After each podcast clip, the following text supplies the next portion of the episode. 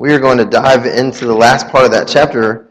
I know Sergey preached through chapter 2, I think, recently, so we're going to get a little background on that today. I am not Sergey, as you've noticed. I'm not Ukrainian, even though I am for a day, because I did park in a spot which said you had to be Ukrainian to park there, so I'm going to be Ukrainian for a day. So I don't know if you've seen that sign he's got back there, but I thought it was pretty funny.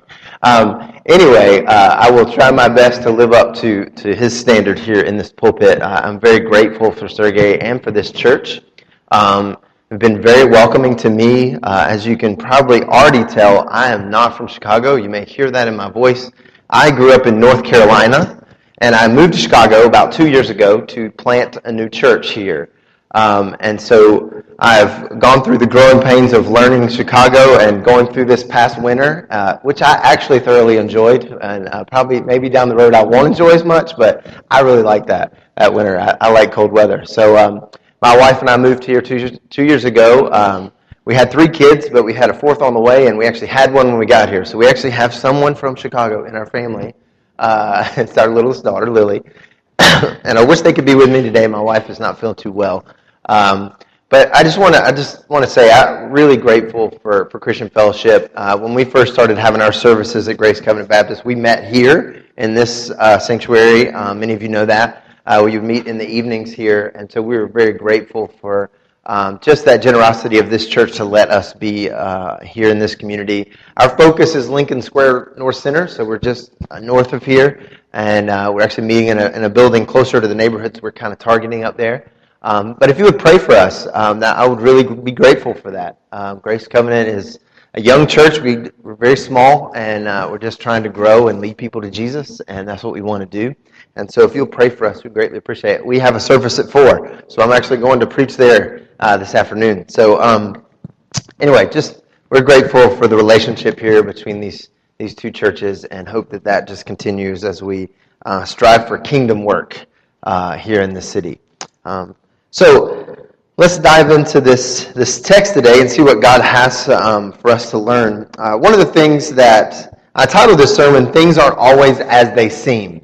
And I think that really comes into play when we look at people and we make kind of a judgment call on what they look like and who they are, right? I mean, even as I stood up here today, you don't have to admit it, but you probably looked at me and maybe even heard my voice and made a judgment call about me, right? Which is fine, right? But it just happens. We always tend to do that. We will look at something and we will make a judgment call about that person or about that thing. We'll hear the way they speak, or maybe they don't speak. Maybe they're really a quiet person and they don't talk very much. And we make assumptions about who they are without even knowing who they are, right? We just kind of look at it, make a quick judgment, and a lot of times just pass it on and maybe not even have a conversation with them based on that, or maybe we do engage in conversation because of the way they are. So we make these judgment calls about people and things that we see. And it reminds me of a story. Right? This older gentleman goes into a car dealership. And the day he goes in the car dealership, he wears what he normally wears. He's wearing an older button-down shirt, looks a little tattered because it's one of his favorites. He really likes to wear that shirt. He's wearing some khaki pants that are also a little tattered, maybe not the cleanest things in the world. His shirt's untucked. He's wearing sandals. He's set in his ways. He's an older gentleman. He's got the way he likes to dress, and he goes into this BMW dealership, and he's got this old satchel on his shoulder, and he goes in and he begins to look around at the cars. And as he gets in there, he realizes no one comes to see him. No one comes to talk to him. He kind of expected maybe a salesman would come up and start, talking to him. That's what usually happens at a car lot. But no one came, so, he figured, well, maybe everyone's busy. So he goes around and he looks at the different cars and, maybe opens the door and looks inside and checks it out. And still after, several minutes, there's 10, 15 minutes, there's no one has come to see him yet. And so he's starting to get a little confused about what's going on. So he's like, well, maybe I should just let him know I'm here. So he goes over to the person at the desk, and he says, hi, I'd like to look at a car. Is there a salesman available? And the salesperson looks at him, looks him up and down, and makes a judgment call about him, and you can hear it in the person's voice about the way they treat him. And basically like, you know, yeah, we can find somebody. But you could hear it in the voice of that person that they don't really want to find anybody. You're really probably going to waste our time. Right? So the older man looks at the person, recognizes that this happens, sees that prejudgment that happens on that person's face, and decides that this is not the place for him to buy a car. So what he does is he shows this person what they missed out on, and he pulls that old tattered sack up onto the desk, and he opens it up and shows them that there's $75,000 in that bag that he was going to drop on a BMW. But no thanks, I'm going to go down the street to find somewhere else to buy it. And you can imagine just the scene of that person sitting at that desk and the mouth, you can hear the mouth hitting the desk as they see that cash, right? Oh my goodness, we just lost that sale. I mean, this is not a financing sale. This is cash money. And they totally missed out on it, all because of that prejudgment about who that person was and whether they could afford to actually buy a BMW. And like I said, we do this all the time. We make this prejudgment. Oh, I walk around too much. I'm going to knock something over. So we make this prejudgment about people and about circumstances. And we have to be careful about that. We don't really know what the future is. We don't know who this person is. We're not fortune tellers. We don't believe that actually happens. We are not able to tell the future. We don't know what God has intended for each person and what He's going to do with them. So as we look at this text today, I want you to see that was the case here. In three different ways, you're going to see that is the case, that things aren't always as they seem. So let us dive in. Let's take a look at this. So we're going to start in verse 15 and go to the end of chapter 1. So Acts chapter 1, verse 15 says this. In those days, Peter stood up among the brothers. The company of the persons was in all about 120, and said, Brothers, the scripture had to be fulfilled, which the Holy Spirit spoke beforehand by the mouth of David concerning Judas, who became a guide to those who arrested Jesus, for he was numbered among us and allotted his share in this ministry. Now this man bought a field with the reward of his wickedness, and falling headlong, he burst open in the middle, and all his bowels gushed out. What a beautiful picture. And it became known to all the inhabitants of Jerusalem, so that the field was called in their own language, Akeldama. Sorry, I'm trying to say that. That is, field of blood. For it is written in the book of Psalms, May his camp become desolate, and let there be no one to dwell in it. And let another take his office. So one of the men who accompanied us during all the time that the Lord Jesus went in and out among us, beginning from the baptism of John until the day when he was taken up from us, one of these men must become with us a witness to his resurrection. And they put forward two, Joseph, called Barsabas, who was also called Justus, and Matthias. And they prayed and said, You, Lord, who know the hearts of all, show which one of these two you have chosen to take the place in this ministry and apostleship from which Judas turned aside to go to his own place. And they cast lots for them, and the lot fell on Matthias, and he was numbered with the 11 apostles. Let's pray. Father God, we are grateful for your word.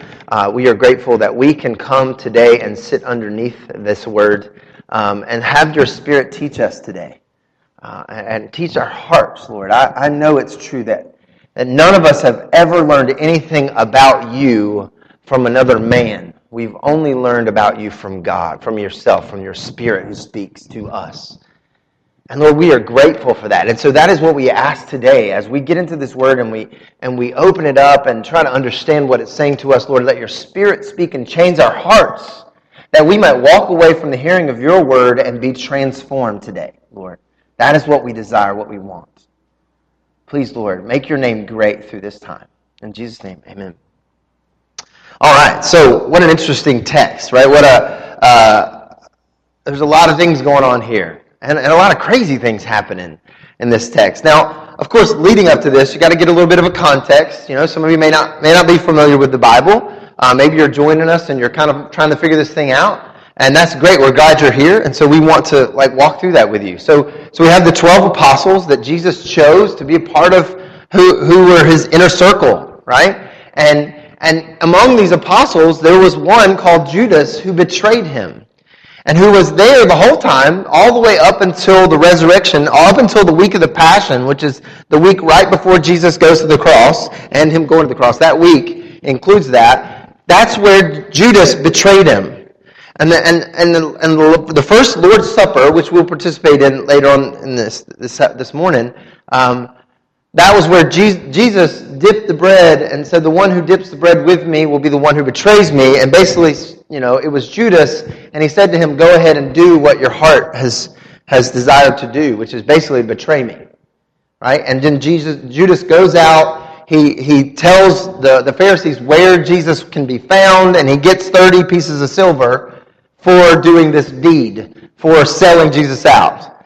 And so they come and they arrest Jesus that evening, and that's how the resurrection story begins. As Christ goes to the cross to die for our sins, Judas was a part of that beginning, right? And so now we come to this place where Judas needs to be replaced. And so there's this story about what happens to him, that there needs to be a replacement, and then there's a story about how he's picked, right? And so what I want to really point out to you today is that these things, like I said, are not as they seem, okay? And so one of the first points I want to make to you is that Judas is one of those people, because just in his life in general, he was not what he seemed to be. Because if you were in that time period and you met those 12, you would think, that guy is in good with Jesus. He's there. He's walking along with him.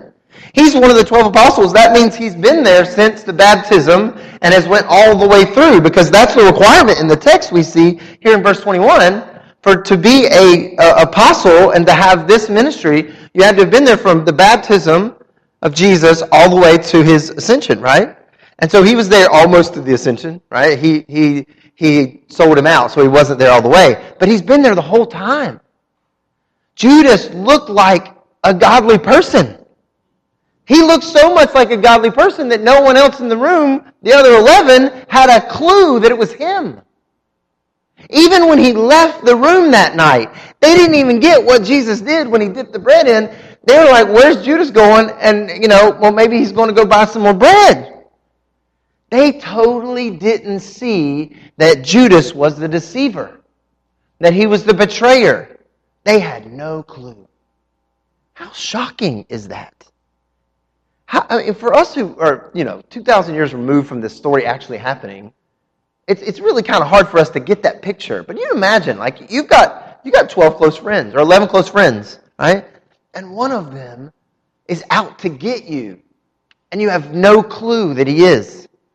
You have no idea that he doesn't trust you, he doesn't believe in you, and he's going to sell you out at any moment.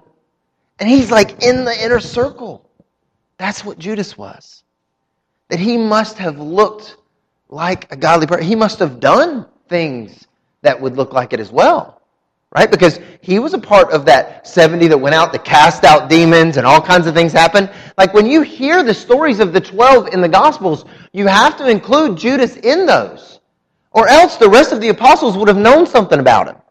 They would not have had, they would have been like, oh yeah, we knew Judas was going to be the guy, but they didn't know that. So we're talking about a guy who's cast out demons, and followed the Lord the whole time, been there to witness all of his miracles.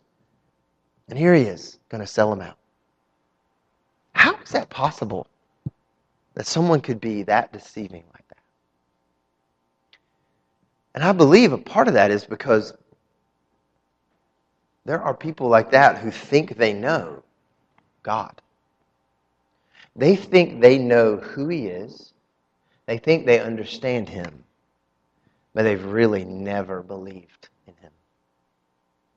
They've really never trusted in him, even though their actions look just like it. And that is a scary thing for you and I. It is something for us to really evaluate in our own hearts about where we are with God. Do you go through the motions of Christianity because it's something you think you need to do? Are you following the only hope that you have? Are you walking through this life obeying the Bible because you think it's right and that's what you should do? It's your duty? Because you do believe the book, you believe you should follow these rules. Or do you realize that you can't follow any of these rules at all? And that's the truth about your heart, and you desperately need this Jesus who died on the cross for you, who followed all the rules for you so that you could believe in Him and walk in a right relationship with God. Because that's the gospel. That's the truth about who He is and who we are. The truth is, I cannot live up to that standard. I cannot follow those rules. I break them all the time. And the truth is, it's not just about breaking one. If I break one, I break them all, is what the Bible says. So if I break any, because the standard is perfection, which is why we needed a perfect Savior to die on a cross for us, to give us His righteousness and to take away our sin. And if I think there's anything in my own righteousness, I have mistaken the gospel. And so, my plea with you is, be careful. Think about this. Are you walking in this way and thinking that you know and you don't, because you've really not put all your trust in Him?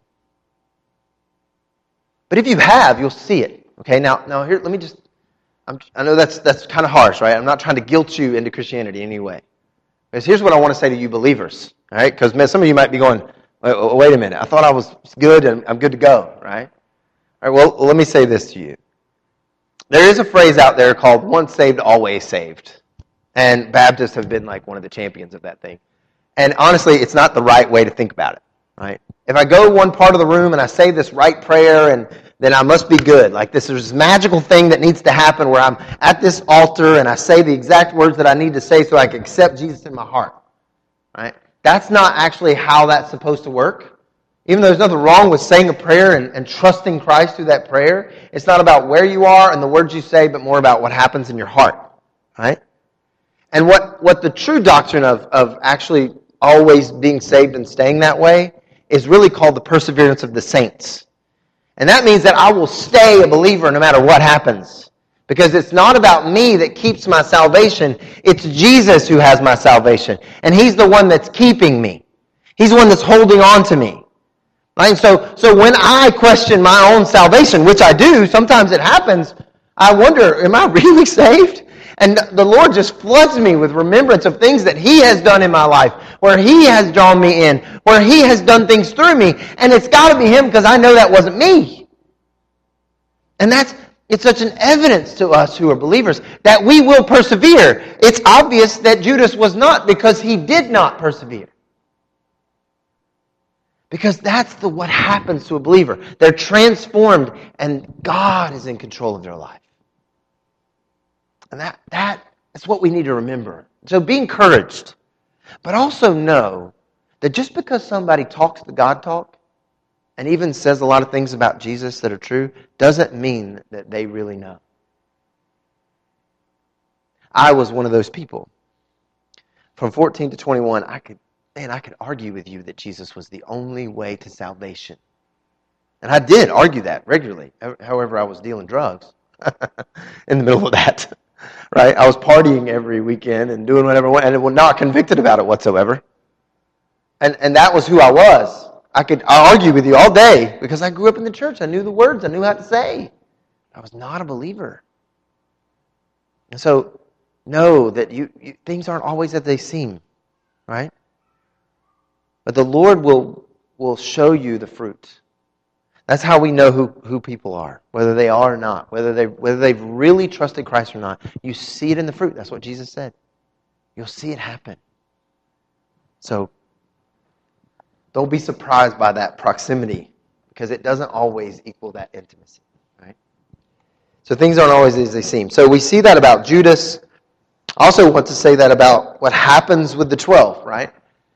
This is kind of a weird thing, right? Why did they need to add the 12th one? That's always weird to me. Like, okay, so they have this thing, and there's prophecy here that really shows that, right? You see this in the psalm where in verse 20 you see that there's a prophecy about Judah's camp becoming desolate and that no one's going to dwell in it. So what happened with him is he goes to the field and he hangs himself, and they believe he must have fallen from that, and that's why it says this about it busting open and his guts going all over the place, you know. That there's a prophecy about that happen, and then Peter follows that with another prophecy from the Psalms about let another take his office. And so God is telling Peter how this is supposed to work. He's using the Old Testament to interpret what's really happening here, right? And so he's saying there's another one that needs to take the office, so they plan to, okay, we need to get a guy to take the 12th spot. But why is that so important? Why does it matter? If I'm looking at this going, okay, why can't you just have 11? What do you need to have that number for, right? But there's a big picture going on here, and this is another. It's kind of a different way of looking at it. Things aren't always as they seem, because you miss the forest for the trees on this one, all right? Why did they have to have this number? Well, because things needed to be fulfilled before the Holy Spirit came. Certain things had to be in place before the church's foundation was fulfilled. Now, this is one of those big picture things. I want to just kind of take you through the Old Testament up to the end of the New, right? So you remember the story about Jacob. His name becomes Israel. He has 12 children. They have 12, you know, there's the 12 tribes of Israel, right? You know that whole story about what happens there. And so there's these tribes that are listed out, and you see these They're everything that the Jewish culture is about, right, about these tribes. And, of course, the prophecies about Jesus are coming from the tribe of Judah, and the Levites are this special tribe that have this certain thing, and there's all these different cool things that you see about these tribes. Now, here's the interesting thing about Israel, right? Was Israel a faithful, godly man? Yes, he was. Was he a perfect man? No, he was not. Were the 12 sons born in right relationships? Oh, if you know that story, he's got two wives, and some of those sons come from the two wives' servants, right? So you got 12 kids by 4 wives. That's what you got going on here, right? So is that God's plan for how He wants things to go? No, it's not, right? That's kind of weird. So this whole thing over here in the Old Testament is built off this weird situation where you've got things not really working out the right way. And I want to say to you, that's what the Old Testament picture is a lot of times. There's a lot of imperfection in what you see because the Old Testament is a shadow of what is to come. Over and over again, you'll see the Old Testament be a shadow of what Christ is going to be and who He will be.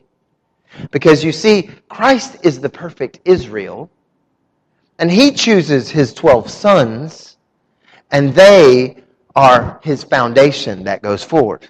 Now, I take you to Revelation chapter 21 to explain that. Because when you see the city of God come down out of heaven, which is that picture that you see in Revelation 21, you see the 12 gates that are around the city have the names of the 12 tribes. They're the entryway, as the Old Testament is, to understanding who Jesus is. But the foundation are the 12 apostles. So everything in the kingdom of God has a foundation of the 12 apostles, with Christ being the cornerstone of how everything is built. And it's such this beautiful big picture of what God is doing, because what's about to happen in the next chapter is the church is going to be created. Up until this point, the church is not really here, but on the foundation of these 12 guys, that's the church. The kingdom of God is here and present on earth through the church itself. And that is such a huge thing. So this is why they've got to get this 12th name. They have to have the 12 before the Spirit comes and all of that happens. Because in hindsight, us looking back at it, we're probably going, why didn't they choose Paul? I mean, come on, look at Paul. Why didn't they go with that guy? But it's because that's not the way God planned for it to be. Paul is such a different apostle. He's such a different character. These 12 are part of the biggest picture of all. They are that foundation of what the church is going to be built on and what the city of God itself will rest on. So it's so crazy. Like, things aren't always as they seem. If you don't really look into this big picture of what God's trying to do, a lot of times we miss it. Right? And so there may be people in our lives that are part like that, right? We miss out on things that are happening because we're not looking for the bigger picture. We're not trusting the Lord in what's happening around us. And so we just make these quick judgments that this person's not that valuable, this person's maybe not as important, or or this situation doesn't matter as much. But you have no idea what God's working in this fabric of this big picture. And the only reason we see that here is because the Scripture gives us that picture. But I'm telling you, that's what's happening in our lives. We are characters in God's story, and He is doing all kinds of things. So when you pray for somebody, or you love on somebody, you tell them the gospel, you have no idea what's going to happen down the road with that person. Right? When you interact with these people and you share the love of Christ with them, and who He is, you never know what's going to go down. And things that happen in your life, like sufferings that happen in your life, you have no idea why He's letting that happen. You don't know. But you know who does.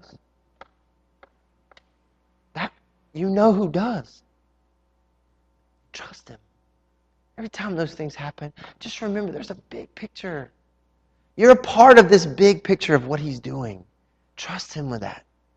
Let Him guide you. So things aren't always as they seem. Last thing I want you to see here is what happens when they actually choose this guy, right? So he's got to be this certain guy, right? You see this qualification for the 12 is that they have to be from John's baptism of John all the way up until the ascension, which is what is previous here in chapter 1 of Christ ascending and giving this proclamation that they should go forth and telling them the Holy Spirit's coming. And so they decide they're going to put forward two people. Right? And so you got in verse 23, you see Joseph called Barsabas, who is also called Judas, and then you got a guy named Matthias. Right?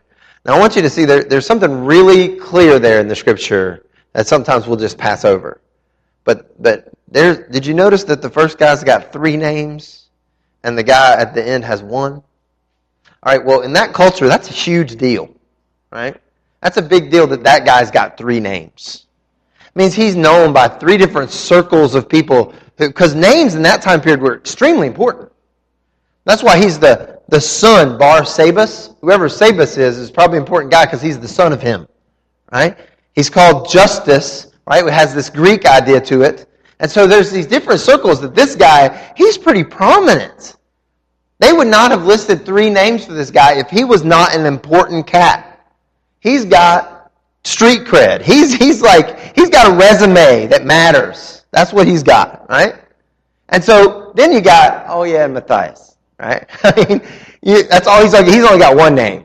He doesn't have the degree. He doesn't have all the accolades that guy's got. But, he's a faithful guy. He's been here through the whole thing. He meets the qualifications. Notice the qualifications weren't that he had a great resume. It was that he's been here from the baptism from John, and then he's been there through the ascension, right? So that's the qualifications, not all this other stuff. And so when they go to the Lord, they do a smart move. And they say, let's let God decide.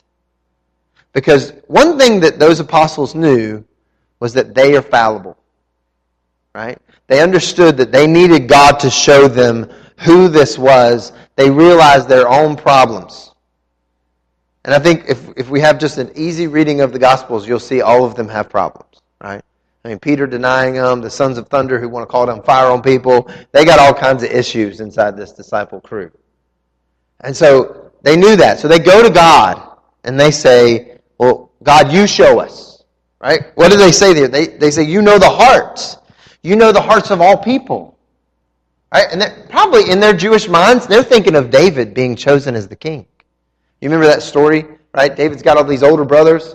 And Samuel comes up and he's checking all these people, like all these brothers. And he's like, wow, this is a good one, Lord. This guy's strong and tall and big, and he'd be a good king, Lord. And God's like, he's not mine. He's not my choice. And of course, Samuel goes through all the brothers. And finally, David's not even there. And, they're like, well, the runt of the litter is out there taking care of the sheep. You really want him. And so as Samuel walks up to David, he's like, boom, there he is. God just clearly shows that this is the one. And in that passage, you see him say, it's not about what's on the outside, it's what's on the inside. God knows the heart of men, and he knows that David is going to follow him. He knows David's heart. And so that's what's happening here. They probably have that story in their mind, and they're like, we need to let God choose. So they do something crazy here. They cast some lots.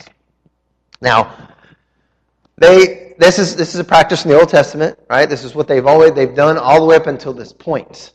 And they've rolled the dice. Let's see what God says. Let's lay this out here and cast these lots and see what happens.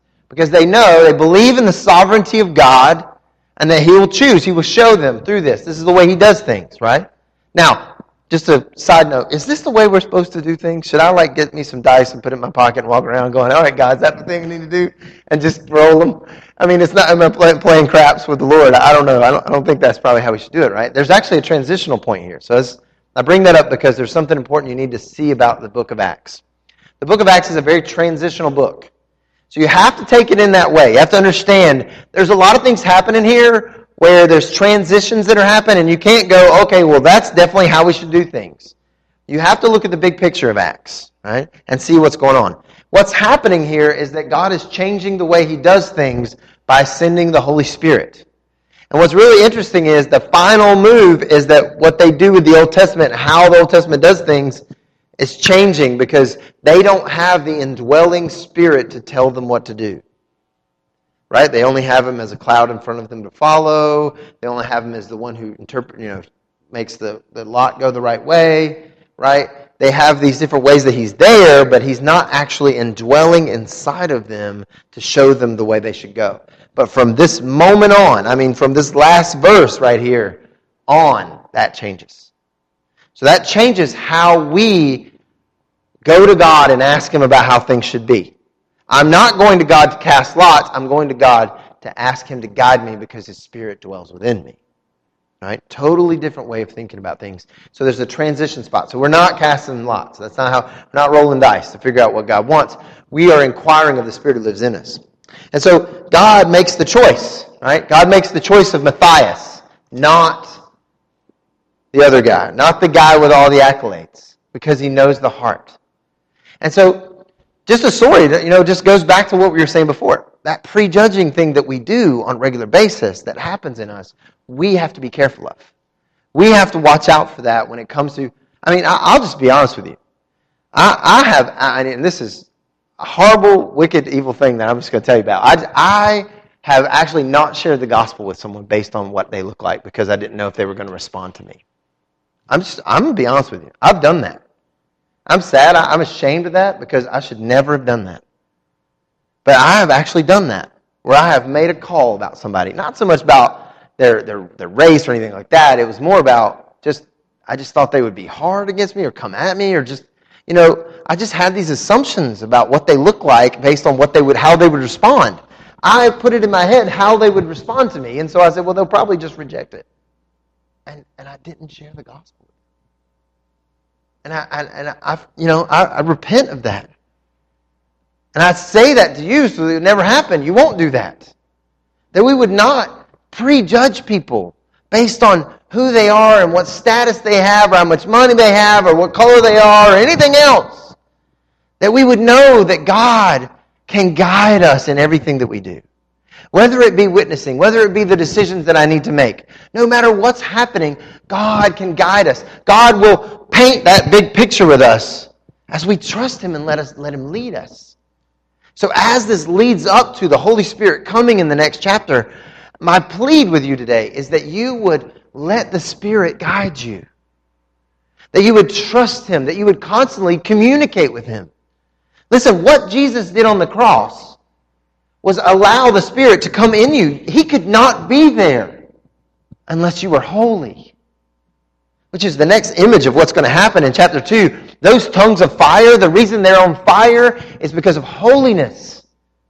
It's because that's the holy God. That's what that fire is. It's the holy God coming down on these guys and on you and I who believe in Christ.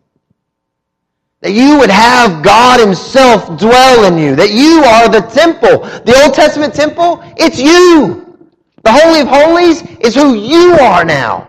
Because you have been made holy by God and the Spirit comes to dwell in you. And he could not be there unless you were transformed by the gospel. Unless your sin was paid for and you were given Jesus' righteousness and you were made holy before a righteous God. You could not have him dwelling in you. That's who you are. That's just mind-blowing. 1 Corinthians chapter 6, if you want to look that up, that's where that is, right? In the temple of the Spirit. That's who you are, and we can live that way. We can talk to him. We can communicate. We've been reconciled to this God, and we can let him guide us. And he wants to. He wants to stop us from making those kind of decisions. He wants us to communicate on a regular basis where I'm just carrying on this conversation with him. And I'm striving to do that. I want to do that. I want to let him lead me. Because the truth is, things are always the way it seems to him. He knows everything. He knows everything about every person I meet. He knows every hair on their head. Or lack thereof, Dave. He knows. He knows all their hairs. He knows everything about them. And so when I go to share the gospel with someone, I start telling them about him. One of the coolest things that happens is when you start sharing with them is when the Spirit just kind of gives you stuff to say that you didn't know what to say.